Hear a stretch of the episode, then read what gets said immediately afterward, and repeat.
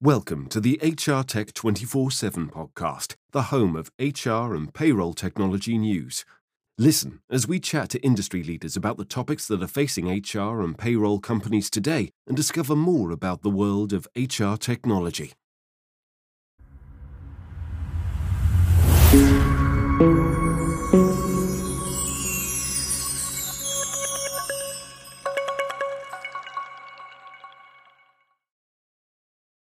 Hi, and welcome to another Coffee in 15 with myself, Bob Rehill, founder and chief innovator here at HR Tech 24 7.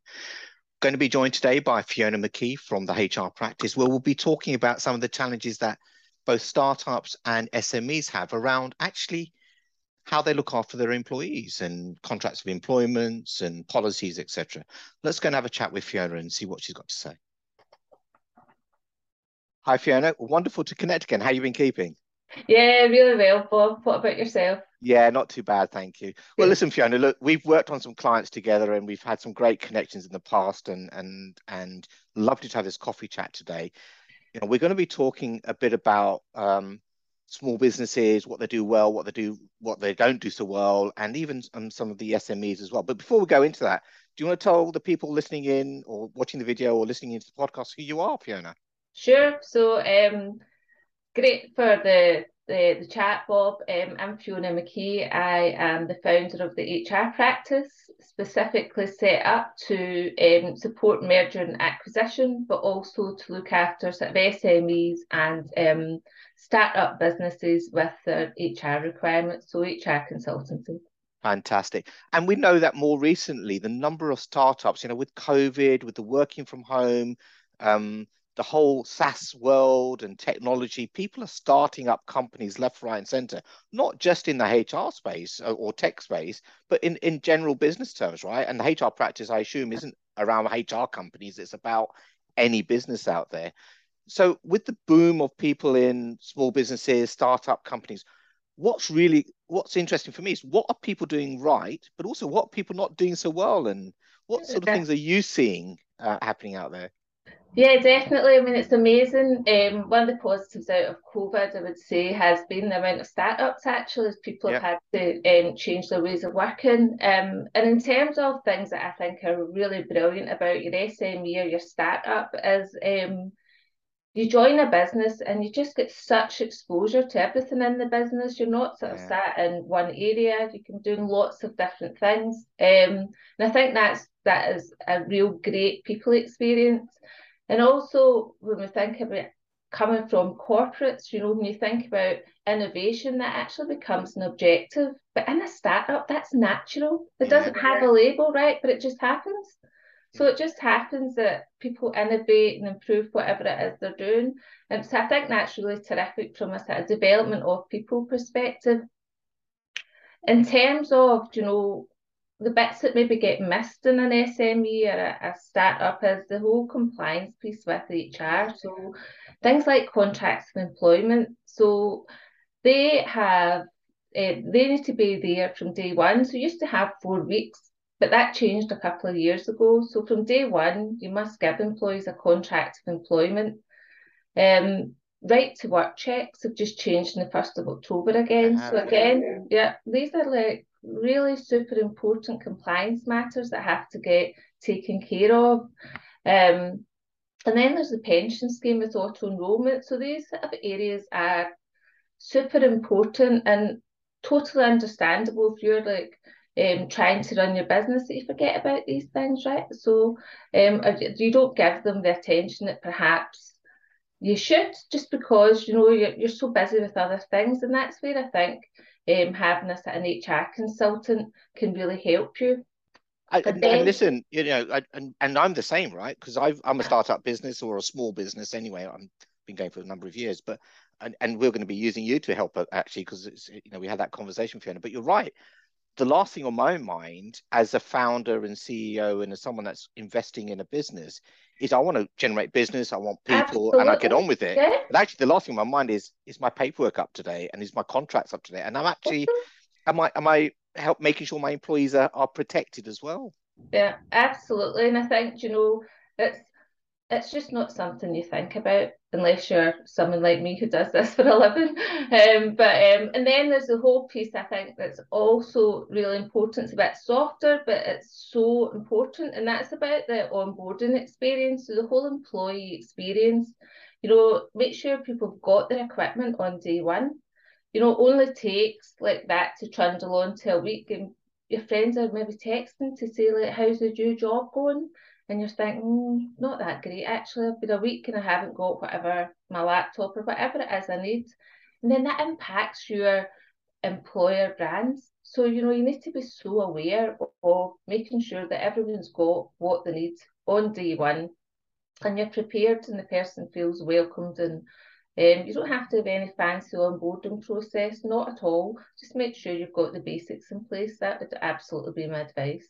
Absolutely, and and you know the more I the more I hear you talking about this, Fiona, and the more I reflect on the, even my business, but others that I know as well, and I spend time supporting and guiding startups as well, and yeah. I sit as a non-exec director on a couple of startups uh, and etc. And, and you're right, the last thing on our agenda half the time is our talent, right, and our our people management. And actually, you're right, we're bring innovation is always there from day one for a startup company because you have to go in and you have to chip in everywhere. You learn yeah. everything and you yeah. get involved. And as you as you grow then you, you become more specific in, in areas. So you you're always innovating. Um and actually how does that get reflected in people's contracts of employment? And actually also now the whole thing around hybrid working working from an office etc and how many people may have started their business five years ago but actually haven't come back and revisited some of their contracts of employments and their and their and their and the manuals, right? And employment manuals. So again, are you seeing lots of that at the moment? Yeah, absolutely. Um, we're getting quite we have got quite a lot of work looking at sort of maybe employee handbooks where maybe as you say they've been relevant five years ago, but we only have to look at the amount of changes. It's just constant, and and with us, dare I say, um, Brexit, um, we're going to repeal a lot of that European legislation.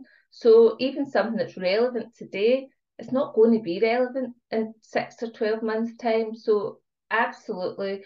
Um, and we know that um, the talent just now is incredibly hard to get. So it's just that the labour market is really intense.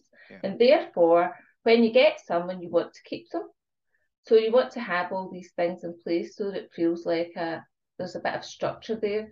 And then, you know, you can leave it there. You can perhaps consider getting someone like an HR consultant to say, actually, I'll take care of that. So one of the things um, that you can do is just get somebody on retainer or something and um, they'll take care of all that for you. So you actually don't have to think about it again, but it's just getting the basics in place is the important thing.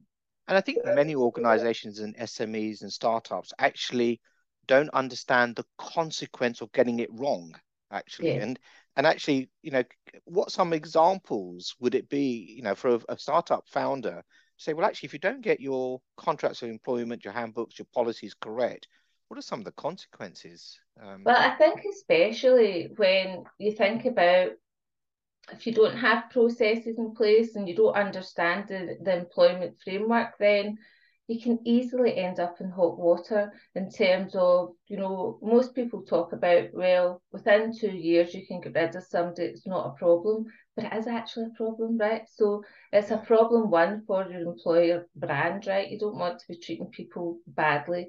But two, if there's any protected characteristics which you may not know about, um, then they've got employment rights from day one. So I think, you know, that's like, there's lots of people caught out with that. They don't appreciate that's the situation. And look, we can all go to Google and we can all try and figure it out ourselves. Most people don't have time. And no matter what the topic, we know how um, diverse Google is, right? So you might get it right, you might not. So um, yeah, there's lots of pitfalls, and I think things like pension, rights to work, I mean, these are like major compliance issues if you get them wrong in your uh, contract of employment. So I think, you know, these are really, I would really call out to the small businesses and the entrepreneurs, get that piece right, um, and you'll not go far wrong, you know, and, if you get and, that right. and on reflection, uh, Fiona, because I know you do some work with some larger organizations as well, yeah. helping them with their acquisition strategies and divestments, etc. They still get it wrong as well, right? Oh, 100%. Yeah, they'll have to. They'll have the the contracts, they'll have the compliance in place. That'll be okay. Yeah. But a manager might say the wrong thing, you know, and it might be that um, they've not had the appropriate training or whatever, um, and it, it, goes wrong there as well. So it's not all about small businesses. Um, larger businesses, corporates do have the processes in place and they will absolutely have their handbooks up to date, but there's no legislating for what someone's going to say or do. And when I talk to my clients, I always say to them, I'm not here to judge you, so just tell me everything. Yeah. Tell me everything. It doesn't matter what you've done once in a while when we can talk about how we can fix it or what we need to do about that. But you know, there's nothing worse than dancing around the handbags for a couple of meetings before you get to the sort of crux of the matter. So I always say, just tell me as it is. Look, I won't be surprised. Um, and, and that works well because then you can start moving on with a solution. Absolutely. And and listen, you know, we can talk about this subject for for for ages actually, Fiona. And and you know, I think you know it's really important that those listening into this conversation those list, uh, watching the, the, webinar as well as the podcast series really do take a little bit of a, a 30 second to a minute to say are we compliant and are we as a business making sure that we're looking after our people um, because don't underestimate what that might have um, as a consequence of ne- not getting it right but actually the, the consequences of getting it correct could be far greater and and provide you a workforce that's engaged and motivated and feels like you know, they're working for an employer of choice, yeah. right? Yeah, absolutely, absolutely. And I think you know, in sort of smaller businesses, all you talked about hybrid working, but and people tend to think, well, they won't be able to accommodate that, but often they're much more agile and they will accommodate it because they don't have a whole load of bureaucracy and red tape to go through. So, do you know, I think there's that whole um, piece where that helps with engagement as well. Um, and it helps you retain talent, which that's what we're all after at the end of the day, isn't it? It is. Fiona, I love your your insights, and I think the message we're giving to those listening in is don't be frightened of having a look at your HR policies, your handbooks, your contracts of employment, organizations like yours, but there are many others out there, right? We, you know, we're a completely independent sort of platform, just saying make sure you look after your people, make sure that you've got the right paperwork in place, policies, uh, and the guides in place and handbooks. Um, and ultimately, that's a benefit for, for both parties, right? Both the employer yeah. from a protection perspective and an employee from a protection and, and motivation perspective as well. Absolutely. But, but listen, Fiona, I, I know that if anyone wants to get more information about what you do or actually some insights, yeah. you've got a stand on HR Tech. And thank you for being a, a, supporter of what we do at HR Tech. Really appreciate uh, you being involved. Um, my call out to those listening in, please visit uh, the HR practice stand on the, on the site. If you want to reach out to Fiona directly, her details will be at the end of this uh, this webinar as well, um, or on the stand as well. So all that leaves me to say, Fiona, thank you for providing some of that insight. Um, thank you. Hope you have a wonderful day ahead and look forward to catching up with you again soon. Yeah, likewise. Cheers, Bob. Take care. Bye, Bye. now.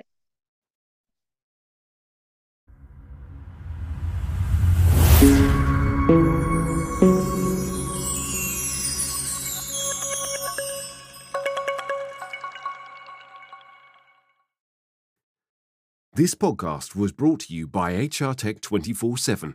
For more information, please visit hrtech247.com. Want to feature in a future episode of the HR Tech 24 7 podcast? Click on the link in the bio to find out how you can get involved.